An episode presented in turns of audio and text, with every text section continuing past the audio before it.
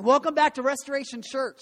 Uh, it's good to have you guys here. If you're a visitor, a first time guest, let me just say uh, I hope I'm not the first person to welcome you, uh, but welcome. We're glad you are here. Uh, this is a blessing to have you with us. Uh, for the rest of us, uh, welcome back. I don't know how many of you were with us together um, last week at church together as we were able to have church with our, our three sister churches here in town. Um, it was a good opportunity. I don't know how many people were there, but it was kind of like a big family reunion, having the opportunity to see people from other churches um, that maybe we've grown up with in the faith, maybe that we've known. So it was fun to be able to get together and see what God has placed uh, and what God is doing in the other churches. We are in the book of Jonah. Uh, I'm just going to jump in because we've got a lot to do today. So we're in the book of Jonah. Jonah is in the Old Testament, the first half of your book. Uh, my Bible has Jonah on the page 774. Yours will be a little bit different. Uh, if you don't know where Jonah is, God gave us this really cool thing in the Bible called the table of contents. And so if you flip to the table of contents, it'll direct you exactly to where Jonah is. Before we look at our text in chapter 3 this morning, I thought I'd do a recap of where we've been in this series. Uh, since we had a week off and since it's been a while since we've been in this book. So, uh, Jonah, we know, was a prophet of God and he was a national hero in Israel. And his job as a prophet was to deliver God's message to people. God would send him to a place and to a people, and his job was to go and deliver that message. And so, God's next assignment for Jonah was to go and to preach God's message to the city of Nineveh, which was the capital of Assyria. And Assyria just happened to be one of Israel's arch enemies. But Jonah wasn't too keen on letting those Ninevites which were his sworn enemies. He wasn't too keen on having given them an opportunity to respond to who God is. And so Jonah did what we all would have done, and he ran. He bought a ticket on a ship uh, to Tarshish, which was about as far as Jonah could get away from Nineveh. And so he jumped aboard the ship, the ship, and he set sail. But God, out of love for Jonah, um, God intervened and sent a, sent a devastating storm that put the ship at risk of sinking to try and bring Jonah back. Uh, but Jonah still wouldn't relent and told the sailors on the ship, even though we're in the midst of this storm, you know what, you ought to just throw me into the sea. He said, I'd rather die than, than follow through. So the sailors did as Jonah wished, and they threw him into the sea, threw him overboard. And while Jonah was drowning, God sent this great fish, this great fish. If you've grown up in the church, you picture this big fat whale. You know what I'm talking about? So God sent this great fish to swallow up Jonah. And Jonah survives in the belly of that fish for three days. And while in the fish, Jonah realizes that God's grace and his love was evident and that God sent this great fish to swallow him up. And so he calls out to God from the belly of the fish and repents for his rebellion. And after three days, the fish vomits Jonah out onto dry land. Then the last time we were together here at the seasons, uh, Jim Herring shared with us how God gave Jonah a second chance. And he sent Jonah again to the city of Nineveh, and he gave him that same commission of go to Nineveh and preach my message. And his message was a very great message. In fact, it was eight words long. Yet 40 days, and Nineveh will be overthrown. We saw that this was a message of judgment on the Ninevites, for eventually all of their sins would be dealt with. Yet this also, and, and this message communicated an impending judgment in 40 days. But it was also a message of grace, giving the Nineveh, Nineveh, people of Nineveh 40 days to figure out how they should respond to God. So that's where we pick up this morning. We're in Jonah chapter 3. I'm going to start reading in verse 4. We read verses 4 through 10. Uh, and it starts out and it says this Jonah began to go into the city, going a day's journey. And he called out, Yet 40 days, and Nineveh shall be overthrown. And the people of Nineveh believed God. They called for a fast and put on sackcloth, from the greatest of them to the least of them. The word reached the king of Nineveh, and he arose from his throne, removed his robe, covered himself with sackcloth, and sat in ashes. And he issued a proclamation and published through Nineveh by decree of the king and his nobles let neither man nor beast, herd nor flock taste anything. Let them not feed or drink water, but let man and beast be covered with sackcloth, and let them call out mightily to God. Let everyone turn from his evil way and from the violence that is in his hands. Who knows? God may turn and relent and turn from his fierce anger so that we may not perish. When God saw what they did, how they turned from their evil way, God relented of the disaster that he said to them, said he would do to them, and he did not do it. It's God's word for us today. Let's pray. God, you are a great God. Even as we sang that song, you are good all the time. And God, I pray that we would come into your presence today and that your spirit would fill us and that we would know that you are good. Lord, I pray for this message of Jonah in Jonah chapter 3. Lord, I pray that you would give us an excitement for who you are, that you would give us an understanding of just who you are, Lord. And I pray that as the people of Nineveh, that we would believe you, that we would have a belief in you. Lord, I pray that you would open our hearts today, that we can hear your word for us today. Lord, give us ears to hear and hearts to understand. We ask this in your holy and precious name. Amen. Well, I've, t- I've titled this message this morning Requirements for Revival. Requirements for Revival. Let's see if I actually. Oh, I did. That's awesome. Um, revival simply means that there was a new awakening or an understanding of who God means. It means that there was a people, a new group of people that became on fire for God and became sold out for God. And our text this morning, what we just read, was nothing short of a miracle. See, this book seems to all have all sorts of amazing things as you read through the book of Jonah. We read about all these amazing miracles that God performed. We, we, we saw how God crafted a great storm. We see how God uh, created this, commanded this great fish to come and swallow up Jonah.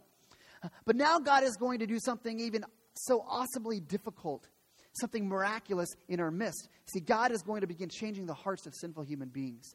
That's more difficult than God crafting a storm. That's more difficult than, than, than a fish. God is doing something miraculous right in our text today. And so this whole city turning, this whole city turning to God has got to be the greatest revival in all of history. God has thoroughly humbled a violent and arrogant city, and he has resurrected a spiritually dead city. Now, we know that Jonah didn't necessarily like the city of Nineveh. We know that he ran away when God gave him the message of going to Nineveh. And we'll see next week that even though Jonah obeyed and went to Nineveh the second time and he preached God's message, he wasn't necessarily happy about it. He still did not want to extend God's love and, and grace to these people. Yet we see this amazing revival, this amazing transformation of a city that had a terrible reputation, that were full of bad, mean, ugly people. These, people were some of the worst people uh, with, with no hope, yet God brought revival and restoration to this city.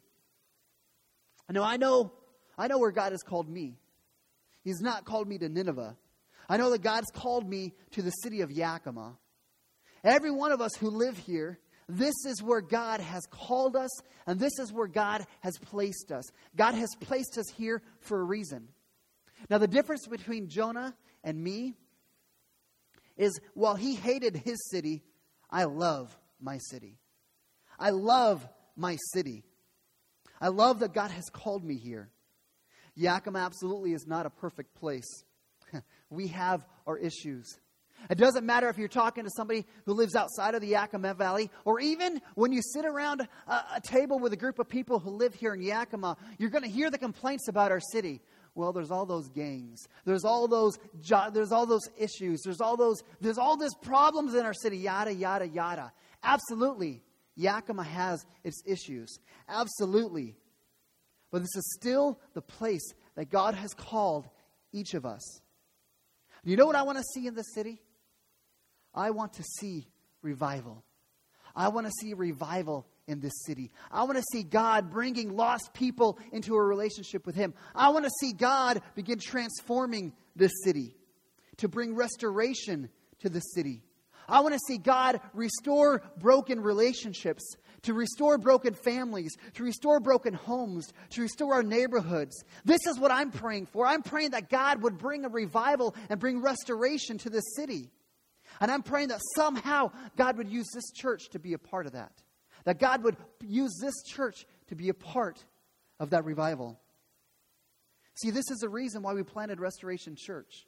We are 15 weeks old today. We have 15 weeks under our belt. We still have no clue what we're doing. We're just following God, trusting that He's got a plan. But you see, this is the reason why we planted this church.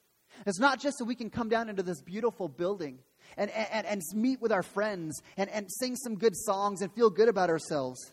No, we planted Restoration Church with the purpose of knowing Christ and making Christ known. We are here intentionally so that we would make Christ known in this city and share the gospel with those who need to receive him as their Savior. That is why we are here. That is why we're meeting here today. And so, as I was preparing this passage and looking at Jonah chapter 3, I started thinking about this great revival in Nineveh and thinking, man, what if we had just a piece of that in our city? What can we learn from this revival in Nineveh? So, as I, as I was going through looking at it, I, I see there are four requirements for revival in our text today. So, we're going to look at four revivals that are requirements for the revival in Nineveh. And I believe these are four requirements for the revival of we're going to see here in the city of Yakima. First and foremost, we'll see that revival starts with faithfully, faithfully preaching God's word. Oh, good. Sweet. Uh, Jonah preached what God had given him to preach, and it was highly effective. His message was not a lengthy message, it was only eight words long. It wasn't necessarily overly eloquent. Uh, it wasn't the most intellectual, creative, funny, thought provoking, engaging message, but that didn't matter. All that mattered was that it was God's message, preached and heard, and the power of the Holy Spirit. And see, our greatest tool in revival and making Christ known in, in the city of Yakima and across the world is the Word of God. Is this book right here? The author of Hebrews describes God's Word as living and active, sharper than any double edged sword, penetrating the, the, the soul, the spirit, the joints, and the, mar- and the marrow. It judges the thoughts and the attitudes of the heart. You see, this is why when we're here at Restoration Church, we say we are people of the Bible.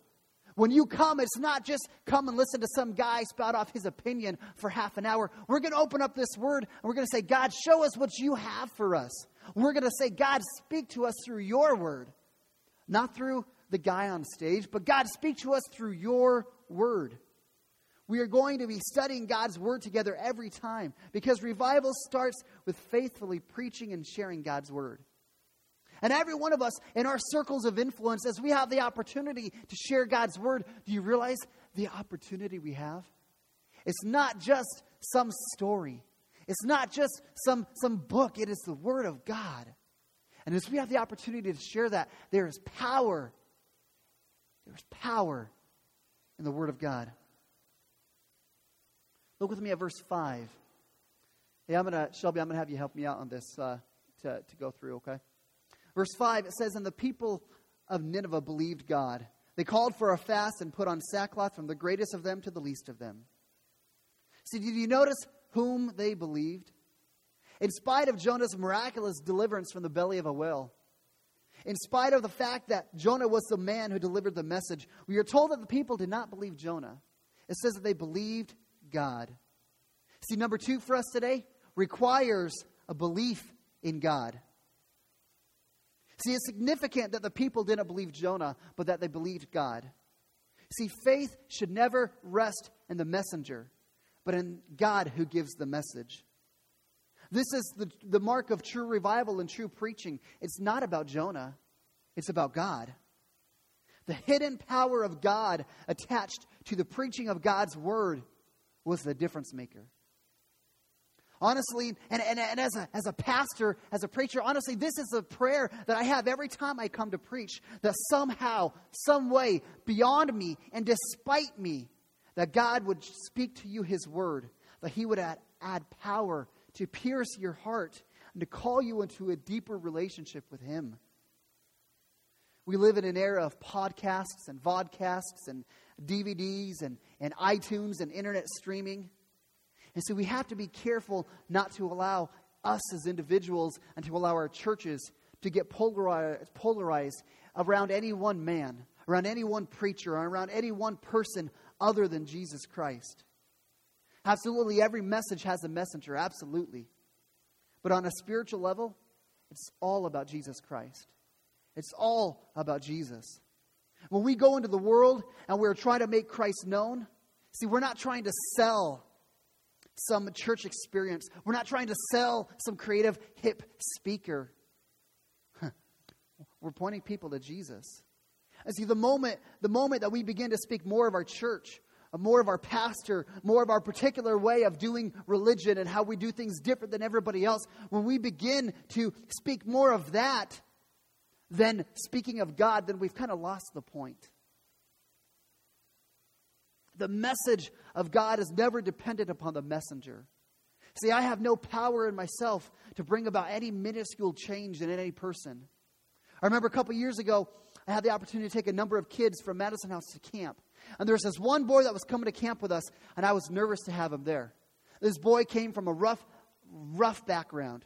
This boy, he had this just attitude. And, and, and, and I just knew that he had little experience with God, little exposure to God or the gospel. And he came to camp, and I was nervous about it because I thought, how am I going to connect with this guy? How am I going to get through to him? How am I going to connect with him on a relational level?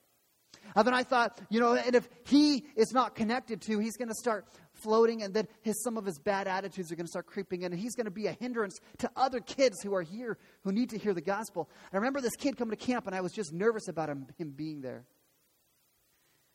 Going through camp, going through the week, God did some great things in this guy's life. And the God, in the period of five days, transformed this kid's life. Absolutely, he was a different kid. And on the last night we were there, he came up to me and he's crying and he's crying and he said, Kevin, Kevin, thank you. You changed my life. I had to stop him right there and said, Man, I have no ability to do anything like that. It's not me that has done anything.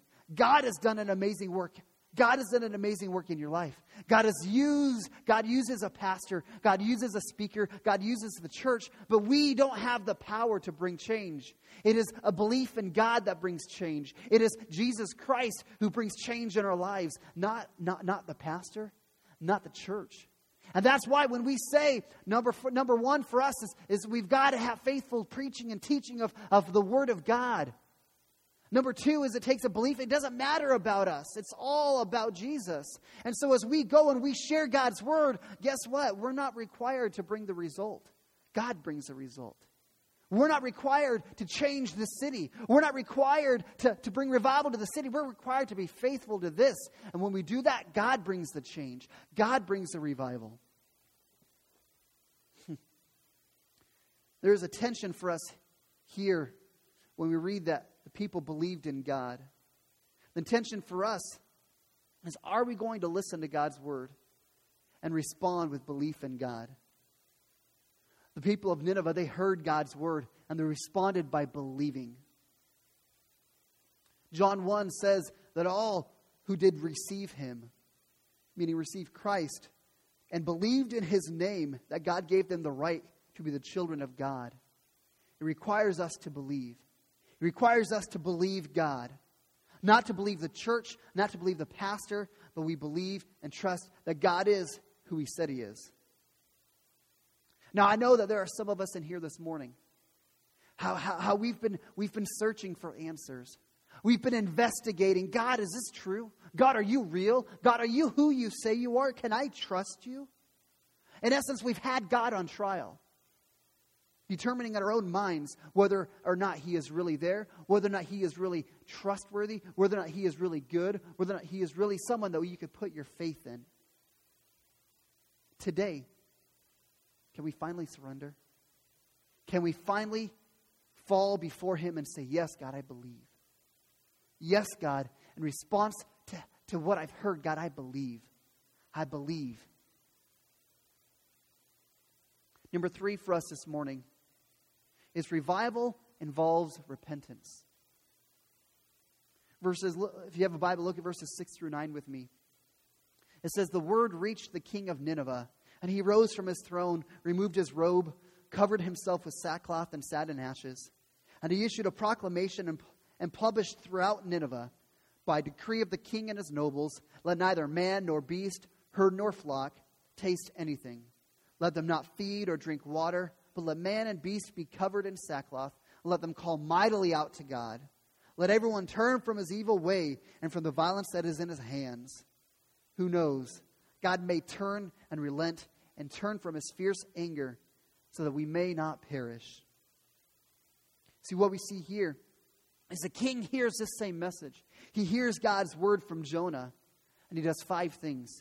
He gets up, he takes off his royal robe, he puts on sackcloth and ashes, he sits down and issues a decree for everyone in the city, and he calls for a citywide fast. Basically, the king is acknowledging his sin. He admits and confesses his own sin and the sin of his city. Now, the sackcloth and ashes sounds kind of weird, but it is what it sounds like. A sackcloth was a rough piece of cloth used to make sacks, kind of like if we go to the park in the afternoon today and we do the, the sack races. You guys remember doing those growing up? You get in the sack races. I mean, that's kind of what it is. They'd cut a hole in it, they'd put it over, and they'd wear that. Um, and then, and then once they would do that, they, they, they, would burn something and take the ashes and dust the, their head and their clothes with the ashes. This was a sign in ancient days of grief and discomfort and sorrow. And in calling for a citywide fast, including the animals, the king is recognizing God as the creator and ruler over everything.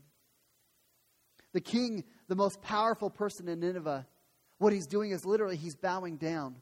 He's bowing down his knee and all of his kingdom before the King of heaven. And in taking off his royal robes, he's humiliating himself before all of his people and rightly acknowledging that God is the true king, not him. The king doesn't defend Nineveh by saying her people are, his people are undeserving of God's promised wrath. He's not saying, well, God, you can't really do this because, you know, we're good. You know, you can't do this. He's not making excuses. No, he acknowledges that evil and violence are in every man's hand. And therefore, he insists that the people do much more than just pray. They must rid themselves of their sinful deeds. See, I want you to see here, I want you to see that repentance really has two parts to it. There's the admitting of sin and the sorrow for that sin that we see from the king, but there is also action. Repentance is two parts it is sorrow as well as it is action. And sometimes we mistake repentance and think it just means to be sorry. But that's just the first part uh, of repentance. In the Apostle Paul's second letter to the, to the Corinthians, Paul wrote that godly sorrow leads to repentance. Sorrow is the first part. The word repentance itself literally means to change. It means a change of course or direction in the opposite way. So you really you need two parts to repentance. You need sorrow for your sin as well as a change for course. Because if you've only got the sorrow part, it's not genuine. And you've only, if you've only got the turning away part, then ends in behavior modification without lasting effect. Without sorrow, it's just behavior modification that's not motivated by a real love for God or a desire to obey Him. And if all you have is sorrow, but you never take action, you essentially prove that you weren't really sorry, but you were sorry for the consequences of your sin, not for the actual sin itself. See, repentance is a rhythm of the Christian life. Increasingly becoming convicted of sin and turning away from it is the way that Jesus changes us from the inside out as we grow in Him. And the funny thing is, it seems that the longer that I'm a Christian, the longer that I follow God, the closer I grow to Him, it seems the more I see my need to repent. The longer I'm a Christian, the more I realize how much I mess up, and the more I need to come to God in repentance and say, Man, God, I messed up again. I want you to hear this today. The greatest challenge that we face when we need to repent is pride. Pride begins to flare up in our minds when we're messing up and we think, nah, I'm, I'm doing all right. It's okay. Everybody struggles with this. Everybody does this. Nah, I'm okay. I can work through this on my own. I can't admit that I don't have it all together because what if others found out?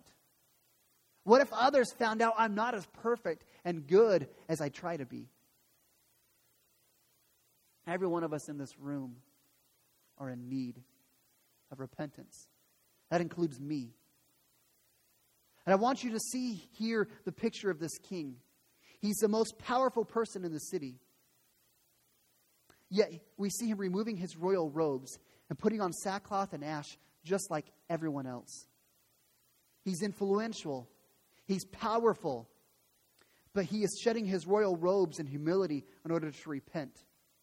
It's more important for him to be made right with God than to have people view him in a high regard. He's more concerned about being, my, being right with God than the way that people view him. We need to be like the king. We need to be willing to disrobe our feeble robes of righteousness and bow down before the King of heaven. We need to be like the king and say, Man, I don't care what other people will think about me. I have to have things right with God. I'll slip off my robe of pride and repent. A life with God is where we are always being moved and always being turned to see our gracious God. In fact, I want to take this idea of, repentance just a little bit further because this is something that, that I've seen played out. As we begin to live a life of repentance, it begins to transform so many different areas of our lives. I think about my marriage. I think about, I think about how, how sometimes in marriage, you come home and you're in one of those crabby moods. You're just cranky. You don't know why, but you're just lashing out. You're just bitter and grumpy. And I found I used to I used to try and justify my crankiness and say, "Well, it's not my fault. I was raised like this. Well, it's not my fault. The kids are loud and I'm tired and I just need some quiet. It's not my fault. It's somebody else's fault." And you know what I found that did to my wife? Any men know what happens when you blame somebody else when you're cranky? Does it help your wife out? Absolutely not. But you know what I found when I began to repent? and, and, and own my sin and say, man, I'm wrong for this. Man, it began to transform our relationship. And this, tra- this idea of repentance, if we own this idea of repentance, man, raising your family as an employee to repent and not just excuse, man, I, I blew that sale. No, no, man, I, I was wrong, and I'm wrong for that. I'm sorry. If we can, if we can begin to repent and own our sin, and turn from it. Man, it seems like God just begins to transform these areas of our life. That's the way I've seen repentance played out in my life. Is as we live a life of repentance, God uses it and begins to transform. And this is why. Look last look look with me at verse 10. It says when God saw what they did, how they turned from their evil way, how they repented, God relented of the disaster that he said would come to them, and he did not do it. See, number four for us is in revival, we experience God's amazing grace and forgiveness. Next week, we're going to see that this was clearly God's plan all along from the very beginning. But today, I want you to see the character of God in this verse, because this is what it is all about. The author's point in verse 10 is for us to read it and think, wow, Oh, I can't believe that God is so gracious. Those people in Nineveh, they were sick and they were evil and they were bad. They were just horrible people, yet God extended grace to them. Yet God forgave them. Wow. God is a gracious God. Maybe there's hope for someone like me because deep down I know I'm dirty. Deep down I know I'm messed up just like the people of Nineveh. And I need a God like that too. That's the point. That's the point in verse 10. You see, there's something bigger going on here than just Jonah and Nineveh. The story is not about either one of them, it's about a gracious God who loves and forgives sinful people. It's about God doing the greatest miracle of all, greater than the storm, greater than the fish, the greater than the city of Nineveh. The miracle that God is doing here is changing our hearts. See, the very fact that, God, that Jonah was even sent to such a place like Nineveh reveals that God's capacity to forgive is greater than our capacity to sin. God's capacity to forgive is greater than our capacity to sin. And because of God, all of the Ninevites turned from their wicked ways and placed their trust and belief in God and His mercy. Everyone repented from the least to the greatest, from the kids to the king. Nobody was crying out, Oh, this is all your fault. This is your fault that God is coming to judge us. No, rather, they were crying out, This is my fault. They were no longer proud, they were humble. And that's what true repentance requires. And when true repentance is offered, God promises to forgive and restore. And this proves, we see that, that, that Nineveh's repentance was, was real because God did forgive and he restored them. True repentance means that uh, by true repentance is a means by which God brings real restoration, a restoration that brings the deepest experience of peace. Peace means universal flourishing and wholeness. Peace doesn't just mean being happy. Happiness is fleeting. As a Seattle sports fan, if any of you are in that situation like I am, you know, you know that happiness is fleeting. Mariners win a game and we're happy, but you know there's a loss coming. You know there's another game tomorrow night, and you know that happiness is fleeting. But peace, peace is different because godly peace endures and overcomes even through the hard times, even through the losses, even through the trials. See, sin twists and corrupts things. Uh, sin brings brokenness to our lives and to our world. And peace straightens things out and cleanses them. Peace brings healing and restoration. And this, this peace that rights the wrongs, that brings healing and restoration, this peace is extended through God's forgiveness and grace to Nineveh. And that is only available to them through repentance. Peace only comes through repentance. Repentance is a hose that peace flows out of. When the hose is kinked, peace doesn't flow. This, when you look at the city of Nineveh, the city of Nineveh was not the same city that God had promised to destroy. See, that city that God promised to destroy, that city was violent and wicked and unrighteous, full of atheists. They were proud, luxurious Nineveh, and that was the city that God promised to destroy. But what we see here in, in Jonah chapter 3 is we see here is a city in sackcloth and ashes, humbled to the depths of submission. A Nineveh like that, this was a whole new city. That Nineveh that God threatened to destroy had passed away, and it became a totally new city. It became a new creation. Old things are passed away, and new things have become. I want to bring this to a close by saying that just as God sent a revival to the people of Nineveh, God is also offering each of us the same revival in our own hearts. God offers us the same opportunity. We don't have to be the old Nineveh anymore. We don't have to be the old creation. We don't have to be known for those things that we used to be known for. We don't have to be the Kevin of old. When we believe in God, when we repent, and when we experience God's grace and His peace, we become a new creation. We become the new Nineveh, the new Kevin. The old has gone, and the new has come. We are not the same person that we were once known for. Now we are known for our relationship with Jesus Christ and not our past. As the worship team comes up, I want to give you an opportunity to respond with me to God's word this morning.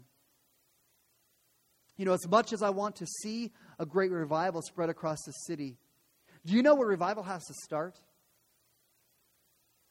It starts right here. It starts with you, and it starts with me.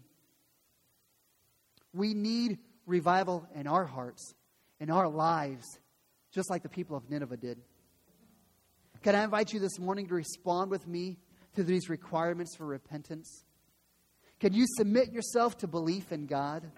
Belief that He is all loving, all knowing, all powerful, that He is trustworthy, that is he, he is even there for you through the hard times? Can we submit to God and believe that He is God and that He is who He said He was? And we, can we come before God and can we repent? Can we repent of our sin and our attitudes and our actions that defy and show unbelief in God. First John says that if we repent, that he is faithful and just to forgive us. So let's acknowledge our sin. Let's express our, our remorse for disobeying God, and let's make a change today that honors him. And finally, can we just worship God in celebration for the fact that He has extended to us love and grace and mercy and forgiveness and restoration? This is good news that God loves us, that God has extended the people of Nineveh grace, and that God extends us grace. So, can we celebrate Christ through that and worship Him?